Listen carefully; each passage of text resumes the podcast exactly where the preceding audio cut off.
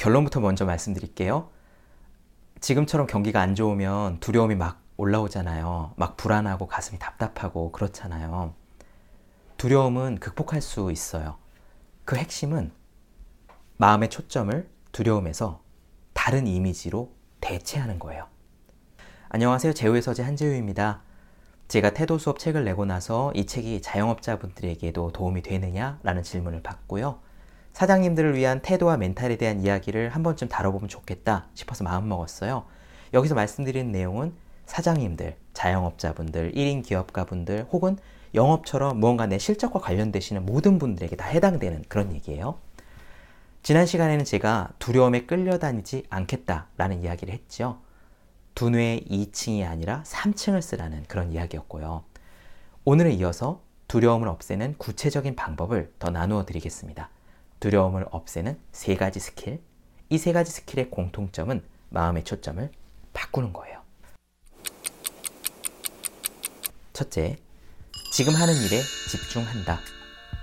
사장님들 두려움이 올라올 때, 불안에 휩싸일 때 머릿속에서 무슨 생각을 하고 있는지 한번 떠올려 보세요.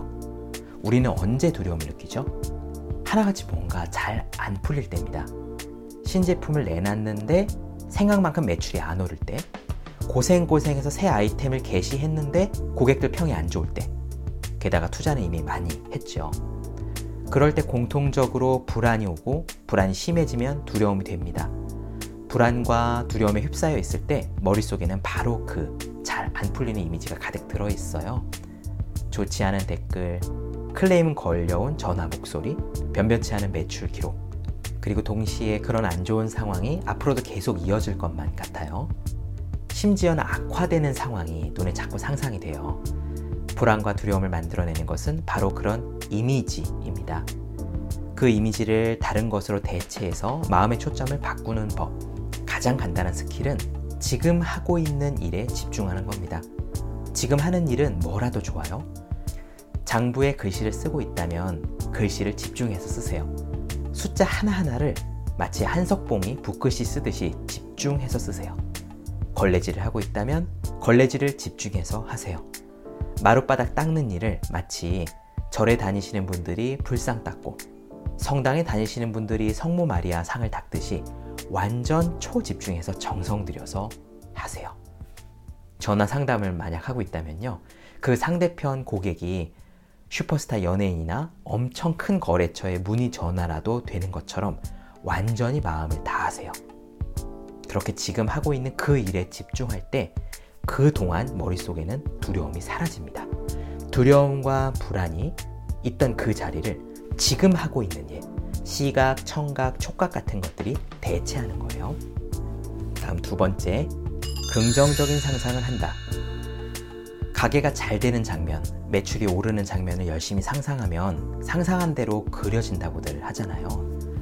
베스트셀러 영혼을 위한 닭고기 수프의 저자 잭 캠필트의 사례가 굉장히 유명한데요. 이 사람이 무명 작가일 때 1년 수입이 800만 원 정도였습니다. 그런데 그 사람 스승이 원하는 걸 상상해 보라고 가르쳐요. 진짜로 이루어졌을 때 소름이 돋을 만큼 커다란 목표를 세워라. 나는 내가 할 수 있다는 사실을 이미 가르쳐 줬다. 그래서 제캠필드가 이렇게 대답합니다. 연봉 1억을 벌고 싶어요. 그리고 잭은요, 1억짜리 수표를 써서 방에 붙여놓고 1억을 벌었을 때 일어날 수 있는 일들을 계속 상상했어요. 어떤 일들이 벌어졌을까요? 40일쯤 지난 뒤에 좋은 아이템에 대한 아이디어가 떠올랐답니다. 준비된 원고를 책으로 만들었고 그 책이 대박이 났어요. 영혼을 위한 닭고기 수프. 그 다음에 제 캠필드의 연수입이 1억 가까이 되었습니다. 실제로요. 그래요. 간절히 상상하면 이루어질 수 있다고들 합니다. 그런데 이루어지지 않더라도 그 전에 이미 효과가 있어요. 긍정적인 이미지를 떠올리는 동안 마음의 초점이 두려움, 상상, 그 불안한 그림에서 긍정적인 장면으로 대체됩니다. 그러니까 일부러 긍정적인 상상을 해보세요. 새 아이템을 만드는 상상, 마케팅한 것이 효과가 좋아서 반응이 오는 상상, 추가 수입을 올릴 수 있는 루트를 찾아낸 상상. 상상 역시 마음의 훈련이라는 것을 명심해야 합니다. 만약 그런 상상이 나는 잘 안 돼 라고 하신다면 훈련이 부족한 거예요. 웨이트 트레이닝을 할 때도 처음부터 무거운 걸 들 수 없잖아요. 긍정적인 상상도 자꾸 해야 더 생생해집니다.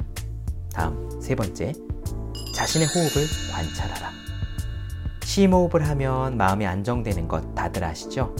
사실 정확히 이야기하면 심호흡을 하면서 그 호흡을 관찰하는 것이 더 효과가 좋습니다.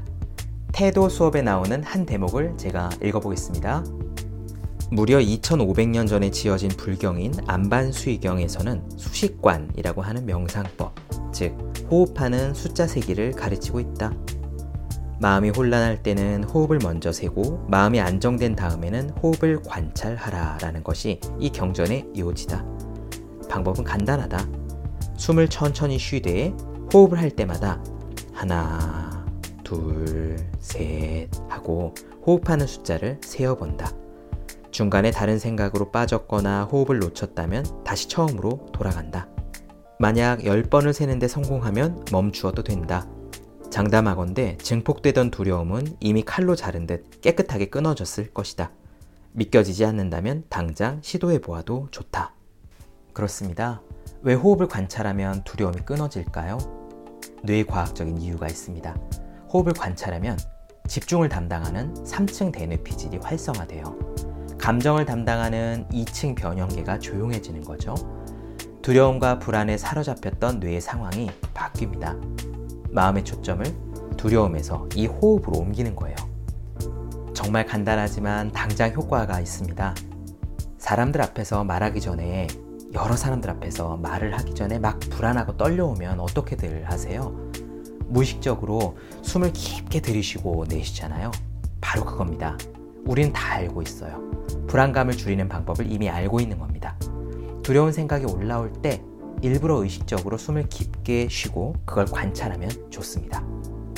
자, 사장님들을 위한 태도 수업, 두려움을 없애는 세 가지 스킬에 대해 이야기를 했습니다. 일이 잘 안 풀리면 일단 불안과 두려움이 올라옵니다. 그걸 빨리 제거해야 그 다음 스텝으로 나갈 수 있어요. 불안감에 사로잡혀서 벗어나지 못하는 사장님들 중에서 사업이 잘 되시는 분들이 있을까요? 결단코 아무도 없습니다. 제가 오늘 말씀드린 세 가지 간단한 스킬을 써보세요. 당장 마음의 초점이 두려움에서 다른 것으로 대체됩니다. 두려움은 없앨 수 없어요. 지금처럼 경기가 안 좋을 때는 계속 두려움이 올라와요. 그게 자연스럽고 당연한 거예요. 상황이 좋아지고 매출액이 늘어나고 자리를 잡아야 마치 이 마음속 바탕화면에 긍정과 희망이 가득 차듯이 그렇게 돼요. 우리가 할 일은 상황이 그렇게 될 때까지, 실제로 그렇게 바뀔 때까지 계속 올라오는 두려움에서 시선을 돌리는 거죠. 그래서 불안하지 않으면, 두렵지 않으면 좋은 아이디어들이 생각나고 행동할 수 있고, 실제로 사업 상황이 바뀌어 갑니다. 제호의 서재, 오늘은 사장님들을 위한 태도 수업, 두려움에 대한 이야기를 나눠보았습니다. 도움이 되셨다면 구독, 좋아요, 그리고 댓글까지 부탁드릴게요. 감사합니다.